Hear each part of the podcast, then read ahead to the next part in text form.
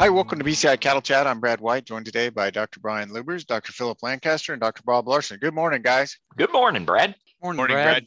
Happy to have you with us and happy to have you with us listening as well. We've got a good show planned for today as we're going to talk through some preparations for calving season and talk about water use in the winter, as well as talk some colostrum management and then maybe a little bit of time on supplementing the cows prior to calving before we get into those topics, I want to remind you if you have a if you have a topic or something you'd like us to talk about on the show, we're always happy to do that. You can send us an email at bci at ksu.edu. It's also a great way to sign up for our newsletter.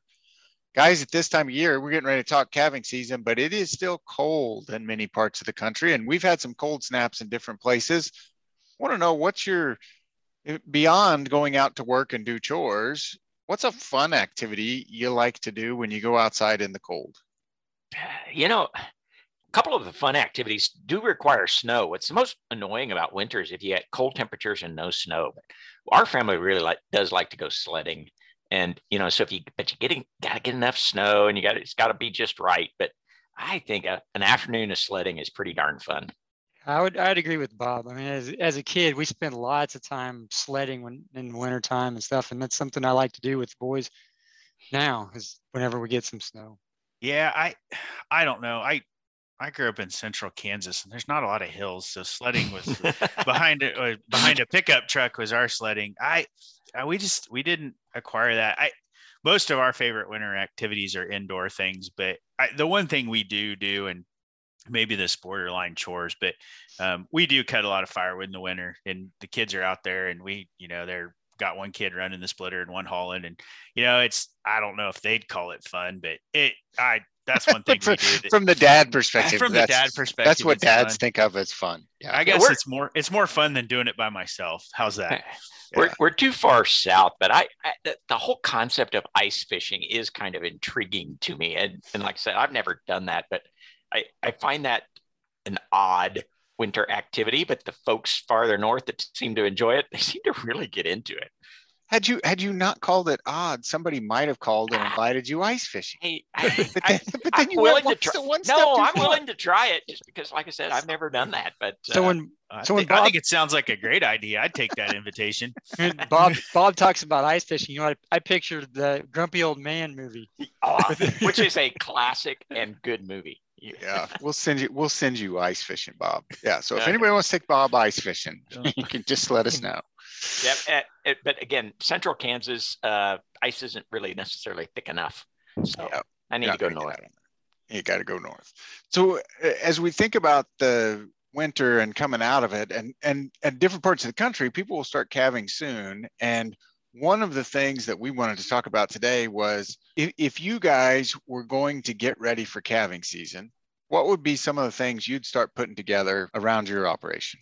Well, a couple things are are just the supplies you might need if you get into calving difficulty. So, you know, it, it seems like I can I can't always find my calving chains and and the calf jack needs to be in good shape and and then a couple of supplies that I have to order in, you know, some some lube and some disinfectant, those types of things. I think those are you know, kind of going through what you might need uh, and having enough supplies on hand is a really good idea. Yeah, and I'd I'd throw gloves in there, so probably full length OB sleeves and some good latex gloves um, as well. And then I'd I'd think about maybe some calf management supplies. Um, so uh, and that can be as simple as maybe just a, a dry, clean area where you can manage those dystocias. So if the calving barn hasn't been used for a year, it might be time to check the gates and make sure the tin's all screwed down tight and all that, and have some hay, some straw hay or something to bed it with. Um, and then uh, I don't, I sorry, Bob, I, I was not listening close enough, but did you mention like a refresher on a calving school? Uh, no, I didn't, but I think that's a really good idea too. Is is make sure that again that you're ready. And then the way I'm thinking about it is sometimes it's more than just one person involved with helping the calving. So maybe you're bringing some new people on that haven't had as much experience. Uh, so talking to your local veterinarian, going to a calving school, kind of, you know, again, making sure that you're ready for when, you know, it's, it might, it might not be at nine to five on a beautiful sunny day that you need uh, some assistance. Um, so be, being prepared for that. What, what about some things if you get a, a newborn calf is hypothermia? What mm-hmm. are what are some of those things we need to think about? Yeah. So I mean, basically, that there's a couple of ways to warm a calf up, but really just getting them dry and getting them out of the wind and the and the elements is is probably the biggest thing. And I've seen some. I, I don't know, Bob and Brad, you guys can chime in too, but I've seen some really creative calf boxes out there. Um, you know, that range from anything from, you know, an old doghouse to the newest plastic design, you know, specialty design calf hutch. Um, dry them off and get a heat lamp on them, and generally, that's probably good enough for the ones that you're actually gonna. If you get them too late, you're not probably gonna save them. But the ones you can, that's that's what I would tell people to have.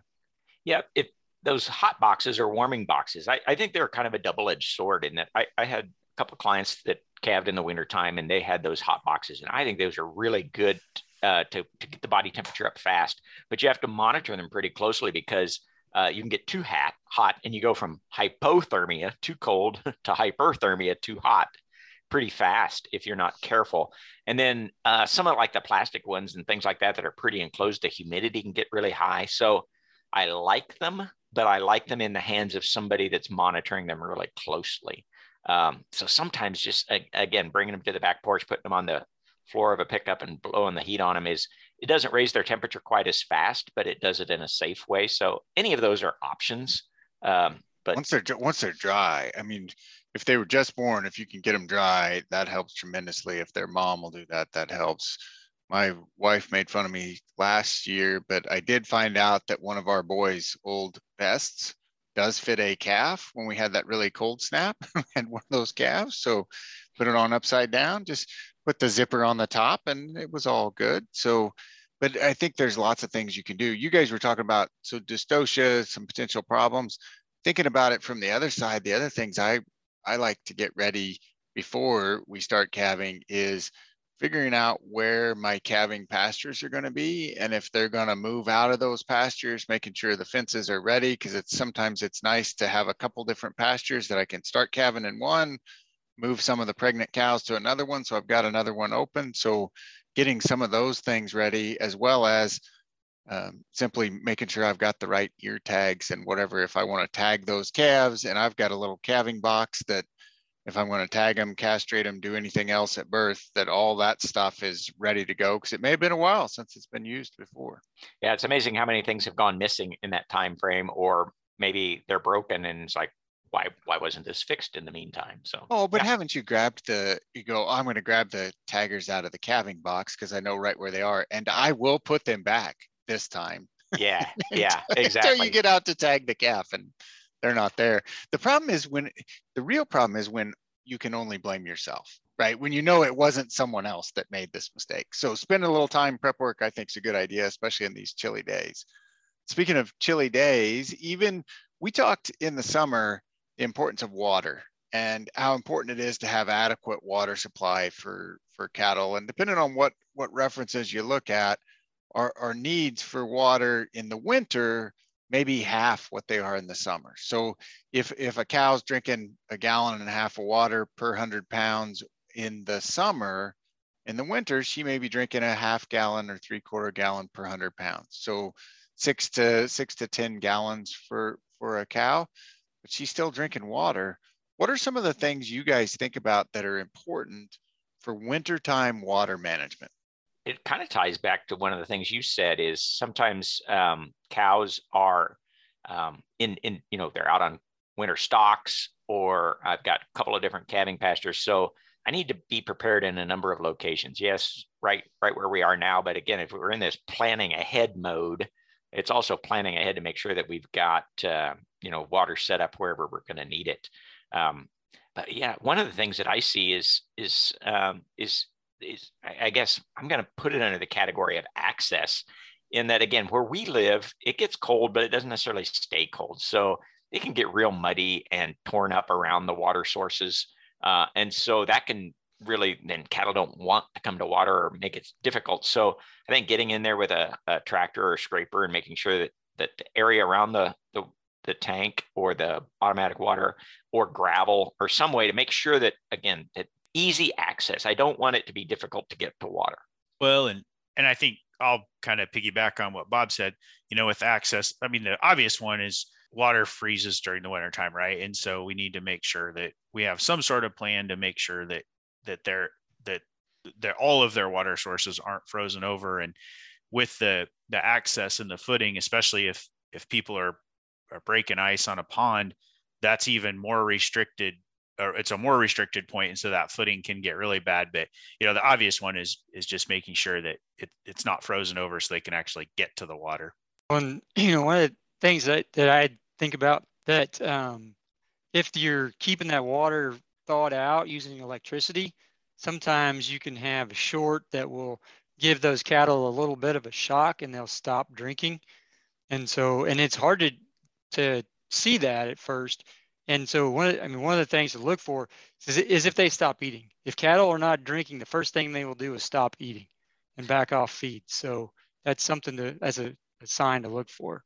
Well, then one other thing, and this does remind me of just kind of what happens in the winter is a lot of times I am using electricity to keep uh, tanks open. Well, what if the electricity goes out? You have an ice storm or snowstorm or something like that. And so, you know, another part of access to water is making sure that you've got a backup generator plan for both pumps and de-icers so that again because cattle water is the most important nutrient as far as it's where they get into trouble the fastest if they don't have access to it so they really do need uh, access to water and they can't be without it for very long well and some of those some of the tanks that are freeze proof tanks or either electric or not have relatively small capacity so they're reliant on whether it's coming from a well or another water source.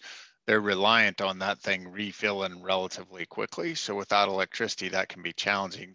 The other thing that happens is sometimes that'll happen and people will end up hauling water or hauling water based on cattle that are out on corn stalks or something similar. And, and Bob, our offices are right down the hall from a toxicologist. I know you you had a conversation with him the other day about that.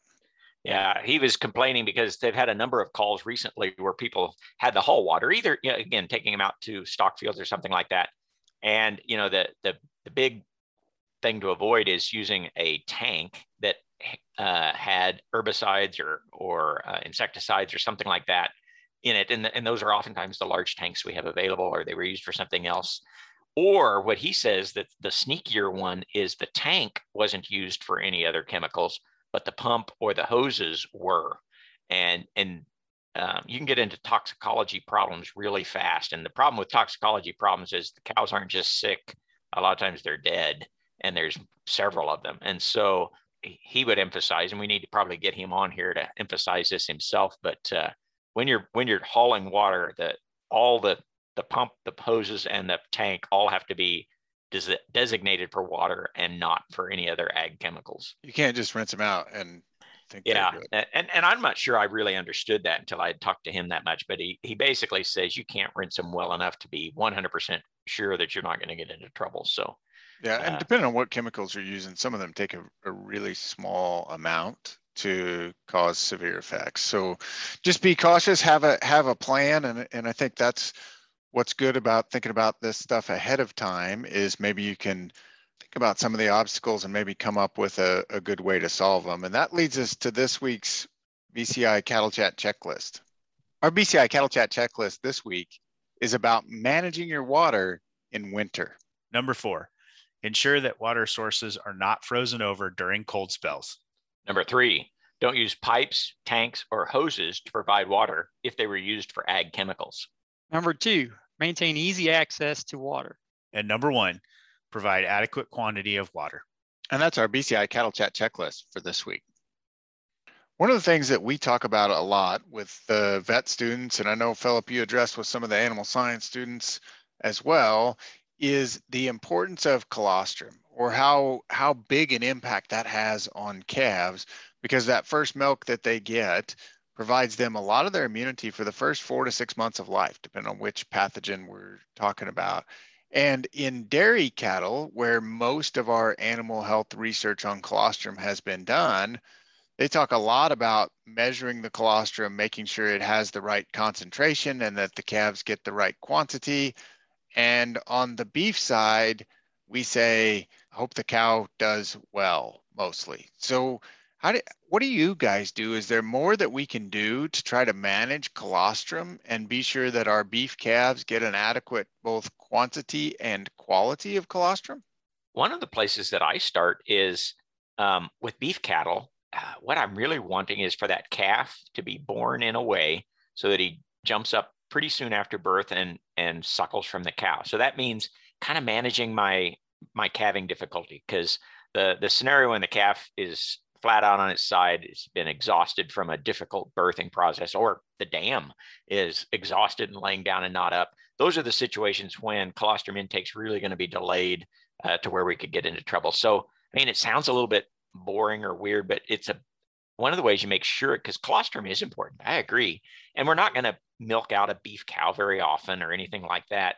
Just make sure that that calf and cow can bond and that she's ready to give him good colostrum and he's ready to jump up. So those those are the yeah. And, and again, it's, it's it's not about colostrum itself. It's about making sure that the calf is ready to get colostrum. Well, in some of those dystocia situations, that calf is stressed. The absorption of the antibodies after they get colostrum is reduced, and so I, I don't know, but it, it, would it help to increase the amount of colostrum that you give them to increase the amount that's absorbed? Yeah, and and that really gets to one of the things that I think is true is again, like in dairy calves, a human is going to hand deliver colostrum to every calf. In a beef operation, I'm not going to do that very often. I'm counting on the cow to deliver uh, the colostrum to the calf. But the exception would be those difficult birthing situations. And that's where I really may, I may, even if I think the calf, I can get the calf up to suckle, I may add some extra colostrum uh, if I've got it. So when I'm talking about a beef operation, uh, a calving difficulty calf is probably the animal I'm most likely to give supplemental colostrum to. Yeah, but it's, and, but it's not the same. Uh, sorry, Brian. It's not the same ahead. concentration of colostrum. When we talk colostrum, the concentration that we're thinking about is the proteins that are in there or the immunity that's in there. And beef cows typically have more concentrated colostrum. So to your question, Philip, do, does it help to give more? It depends on where is more from right? So given a little bit more of like a dairy colostrum, maybe a little bit dilute, given a supplemental off the shelf that you can buy colostrum, typically has a lot of those proteins in it. Sorry, Brian, I cut you off. No, that's okay. And I think I think one of the things to maybe we should just go back and reiterate a point is that you know we say and i agree with what bob and philip said that a dystocia is probably a good place to intervene with some some human administered colostrum in a beef operation. But the the the important thing is the timing of that colostrum administration. And so it doesn't even even a short delay in the consumption of colostrum really reduces the amount of absorption. And so, you know, if it's if we're getting out to eight to 12 hours after calving, you know, when we get to 24 hours, we know that the absorption of colostrum is is really limited to almost nothing. And so if if the the situation is such a is is such where either the calf isn't able to suckle or the dam is too exhausted um, and isn't able to stand where that calf can suckle within even the first four to eight hours you might think about an intervention at that and certainly if we get to 12 to to approaching 24 hours we need to we need to do something. So those are the places where um, I, I, think even in a beef operation it's it's a point where administering some supplemental colostrum would be a good idea. All right so i'm going to point a question at, at dr Lubbers. So what's your source of colostrum that is your preference? Do you want to milk out a beef cow and get her colostrum from her? Do you want to get a dairy and again uh, is there a dairy locally available that even has colostrum that I could possibly get?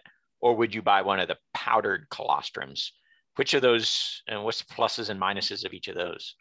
Yeah. So, uh, and I'll I'll add a fourth option, which is um, if you are able to collect and freeze colostrum from your own herd, e- either earlier in that calving. So basically, one of the one of the first births uh, within your calving season, or if you have a spring fall season, you probably can save frozen colostrum for, uh, you know, six months to a year. And I, I don't know that I have data to support how long it lasts frozen. But I think once you get out to a year, I would start to be concerned about the quality of it. But so my preferences would be um, either frozen from your herd or milked out from your herd from that dam. So, uh, and there are pluses and minuses to both of those. The next best choice is probably a powdered supplement from, and I'm thinking specifically from a health perspective and we can talk about practicality and that order may switch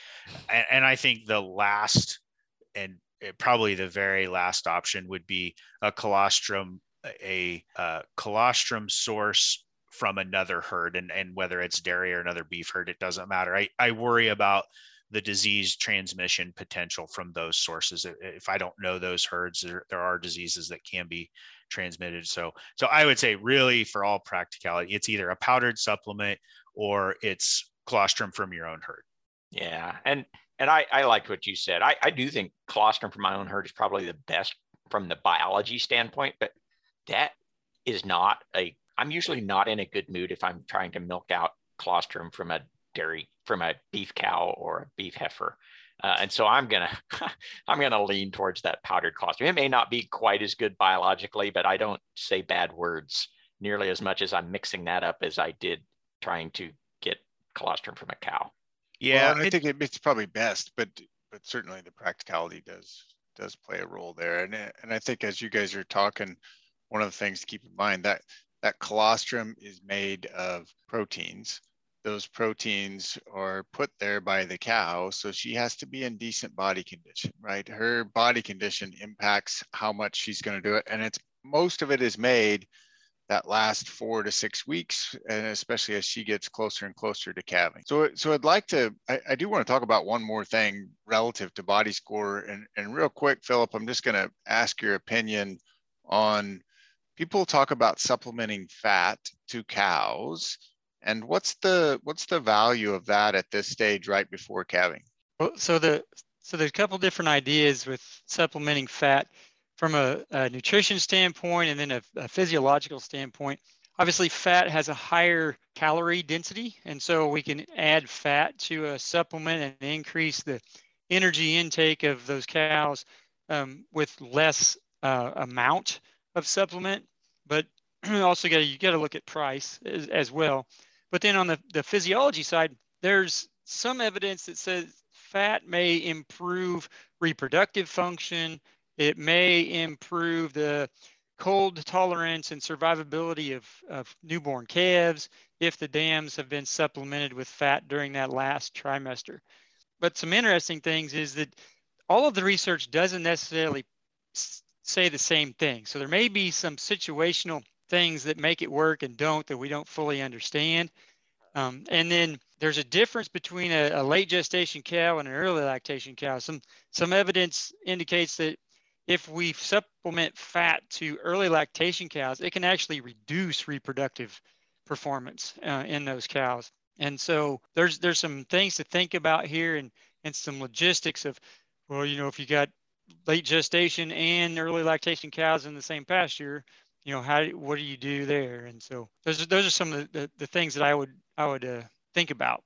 So maybe a good area to talk to somebody that works with you on your nutrition or talk to to some of the neighbors around because the other issue with fat is the delivery mechanism right? So there are some supplements that may have some fat in it you know when we talk about a, a confined cattle ration often they may have a way of mixing in a liquid fat component but you don't want to get that too high in the diet because it changes how the how the rumen's going to be able to ferment and process some of the other things that we're feeding like hay at this point. So appreciate you guys input on several of these topics and as you think about it a lot of our kind of theme today was be sure you're ready for calving season be sure you're ready for water events that may occur and then with calving season comes our colostrum so we appreciate you joining us today. And if you have any other thoughts, comments, questions, you can always send us an email at bci at ksu.edu.